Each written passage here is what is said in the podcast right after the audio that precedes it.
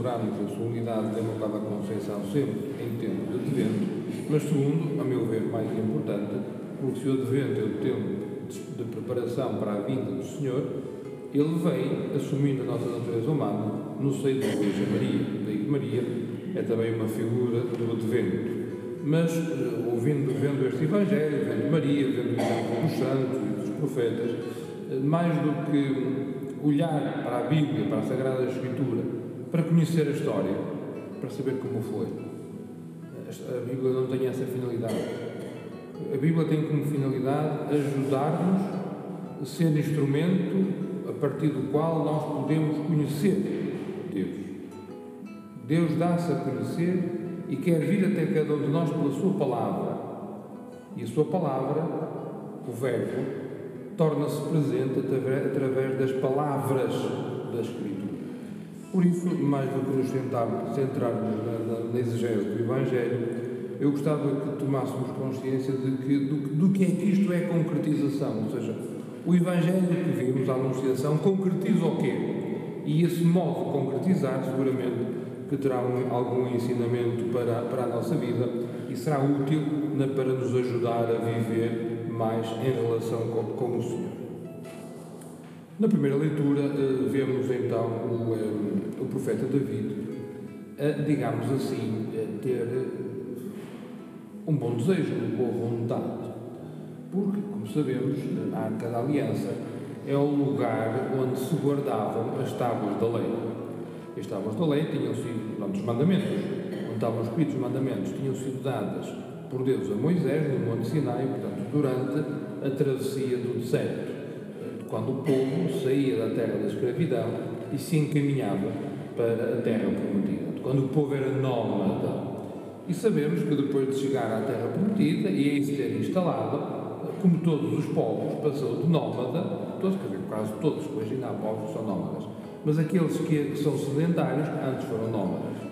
Portanto, deixou de ser nómada, instalou-se na Terra Prometida e começou a viver, digamos assim, em, em casas com mais, com mais qualidade já não tinham que andar de terra em terra, já não tinham que se deslocar, as casas começaram a ser mais bem feitas, mais confortáveis, mais robustas, até ponto de que David morava eh, na sua casa, morava no seu palácio.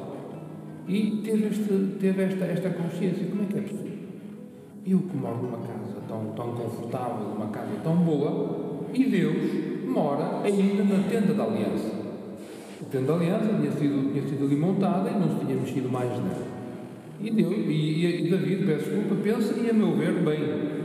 Quer dizer, como é que eu que sou devedor da aliança de Deus, Deus tem sido sempre fiel à sua aliança, está tão mal instalado, deixem-me deixem usar a expressão, e eu moro numa casa. Não, não. Vou fazer, uma, vou fazer um palácio, vou fazer um templo, digamos, dizíamos nós dois, vou fazer uma grande catedral, se usássemos a linguagem de hoje, para albergar a arca da aliança.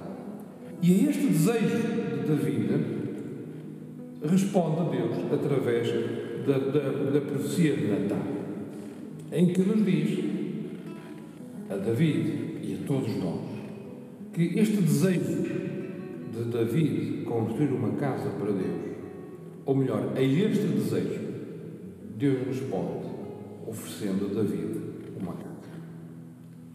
David quis fazer uma casa para Deus e Deus oferece a David uma casa.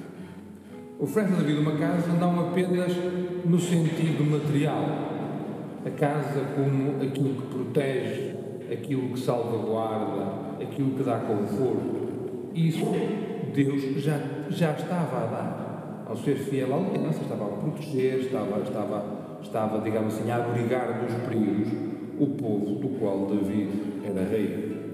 Mas ao, além desta casa, oferece-lhe uma casa no segundo sentido, oferece-lhe uma descendência, oferece-lhe uma linhagem. Por isso, quando Deus toma consciência da disposição de David para abrigar Deus, Deus cria condições para que David e a sua descendência possam se tornar eles próprios templos de Deus.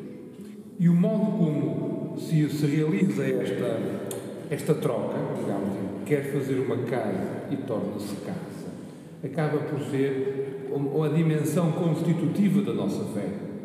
A partir do momento em que nós nos tornamos disponíveis para abraçar Deus, é Deus que nos abraça. A partir do momento em que nos tornamos disponíveis para fazer algum bem a Deus, é Deus que nos faz bem. Portanto, Ele só está à espera que a gente não é que dê o primeiro passo no sentido que façamos a primeira parte, é que nós nos cobramos ao desejo de ter Deus. E nós não devemos ter medo nenhum de usar a palavra desejo. Usámos-la muitas vezes de forma errada e de uma forma muito limitada e apenas para alguns setores. Mas, mas pegarmos na, na boa tradição espiritual, nós percebemos que o desejo de Deus ou a sede de Deus é isto que nos faz, digamos assim, progredir e caminhar na vida espiritual. Então é, Deus só está à espera que nós tenhamos sede dele, que depois Ele faz o resto. E faz o resto como? E aqui temos o Evangelho de Deus. Como? Propondo. Deixando que cada um acolha a palavra. E acolher a palavra não é acolher a palavra de forma acrítica ou, ou digamos assim, de um, de um modo fideísta. Deus diz, portanto, é assim. Não, não.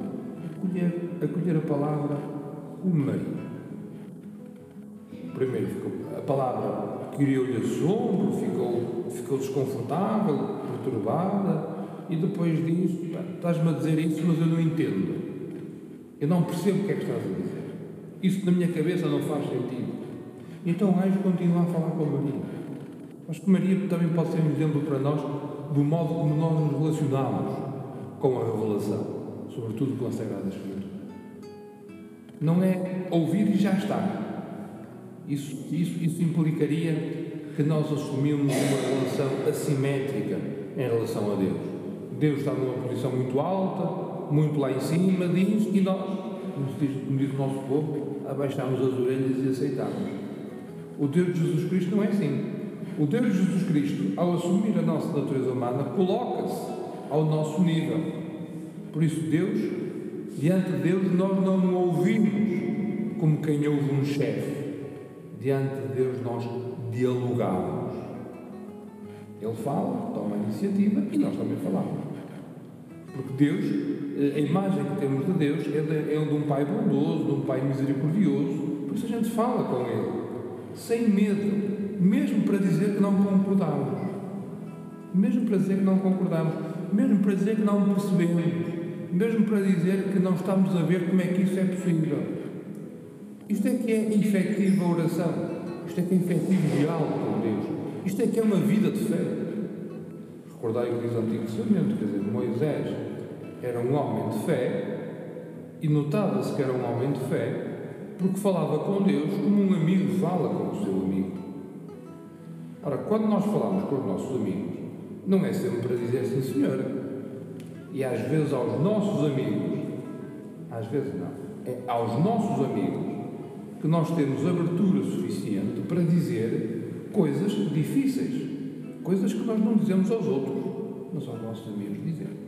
Porquê? Porque são nossos amigos.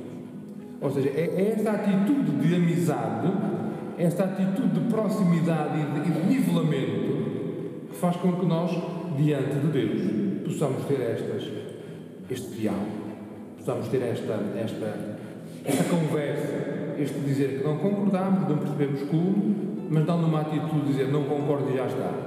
É uma atitude de diálogo. Por isso nós ouvimos, falamos, ouvimos, falamos, ouvimos, falamos, ou seja, dialogar. Dialogar é pôr em prática a palavra. Aliás, é interessante que na América Latina, no castelhano que eles lá falam, quando as pessoas dizem que estão a falar uma com a outra, estão a praticar. Está bem pensado aquilo. Estão a praticar. O que estás a fazer? Estava a praticar. O que é isto? Estava a falar, estava a dialogar. De facto, é verdade. Estava, estava a pôr em prática aquilo que nós somos, amigos. Amigos. Portanto, o praticar como o falar. o falar. E de facto, este falar, na nossa, na nossa uh, cultura, na nossa maneira de ser, uh, nós sabemos que surte efeito. Este falar surte efeito. A palavra dialogada surte efeito na nossa vida.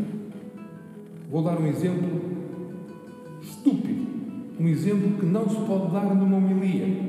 Vou pegar numa expressão que nós usamos no dia a dia e que não é bonita Conhecida aquela expressão, aquele indivíduo uh, engravida pelas orelhas. A gente não diz engravida, diz outra palavra. Né? Apesar de tudo, não me lia, temos de ter algum cuidado. Conhecida essa expressão? Aquele indivíduo, digamos assim, engravida pelas orelhas. Ou seja, tudo o que lhe dizem surte efeito na vida dele. Nós dizemos isso porquê? Porque ele ouve de uma forma crítica. Ouve, não pensa se é certo, se não é certo, e logo põe aquilo em prática, age em consequência. Isto, com isto queria demonstrar que efetivamente as palavras surtem efeito na nossa vida. Por isso não é de estranhar que a palavra de Deus se tenha encarnado no seio de Maria e que encarne na nossa existência. Mas nós, contrariamente àqueles a quem se aplica o provérbio, nós não ouvimos acriticamente, nós ouvimos como Maria, dialogar, procuramos compreender, procuramos perceber, eh, apresentamos as nossas dificuldades, ou seja, refletimos. Rezar também é refletir. Pensemos, por exemplo, naquilo que era na nossa na, na tradição espiritual à qual nós pertencemos, eh, aquilo que se chama a oração mental. O que é oração mental se não pegar num texto, de preferência de um autor robusto, e meditar aquilo que o texto nos está a dizer. Isto foi vertido para a liturgia das horas naquilo que hoje é o ofício de leitura, que mais não é três salmos e duas leituras, uma da, da, da, escritura, outra de um texto da tradição, mais ou menos robusto, para nós, não para ficarmos a saber, isso seria fácil, mas para nós meditarmos, para nós refletirmos, para de alguma forma aquela palavra ir encarnando na nossa vida. E depois damos por ela uma coisa interessante, é que na medida em que nós procuramos compreender e dialogar com Deus, nós passamos a ver e a deixar que a palavra se concretize. A palavra de Deus, na medida em que nós dialogamos com Deus, não só fica mais clara para nós, conceptualmente falando, mas fica mais clara porque nós vemos as suas consequências. Nós vemos a palavra a gerar vida, a gerar ação, a gerar experiências de santidade. Por isso, quando nós deixamos que a palavra de Deus entre em nós, nós começamos a perceber aquilo que São Paulo dizia no final da Epístola aos Romanos. A revelação do mistério encoberto de tudo, desde todos os tempos. Tornou-se agora conhecida, tornou-se agora experienciável, porque graças à encarnação do Verbo nós podemos fazer a experiência similar à de Maria, ou seja, o Verbo faz-se carne, ganha experiência, ganha concretização na nossa vida e por isso nós podemos compreender, saborear e ver o mistério há muito escondido.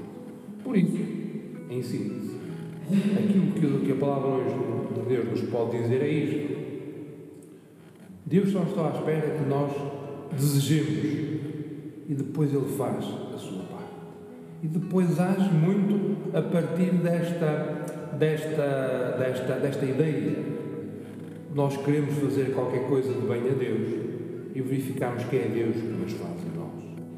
Nós queremos, eh, digamos assim, criar um lugar para a palavra habitar e é a palavra que habita na nossa vida. Nós queremos compreender o significado da palavra e só compreendemos na medida em que a palavra entra na nossa vida. Aliás, na patrística há uma expressão muito interessante que é comungar pela boca e comungar pelos ouvidos. Que estamos a fazer agora é comungar pelos ouvidos. A palavra de Deus entrou em nós pela audição. E depois, na liturgia eucarística, comungamos, comungamos Deus pela boca. E mais uma vez se verifica esta, esta, esta, é, é, é, esta mudança, este, esta troca. Nós, nós na, pela comunhão, é Cristo consagrado que entra na nossa boca, mas somos nós que entramos no corpo místico de Cristo. É Deus É nós tornarmos disponíveis para que Ele entre em nós e depois nós damos por ela que nós é que estamos a entrar no seu corpo místico, a viver desta relação misteriosa que é Deus, na medida do possível, ser tudo em todos. Por isso, para nós, o mistério há muito escondido foi revelado, não porque o tivéssemos visto como, como quem vê um filme ou como quem vê um quadro, mas vimos porque o pressentimos, o experimentamos compreendemos no nosso dia a dia.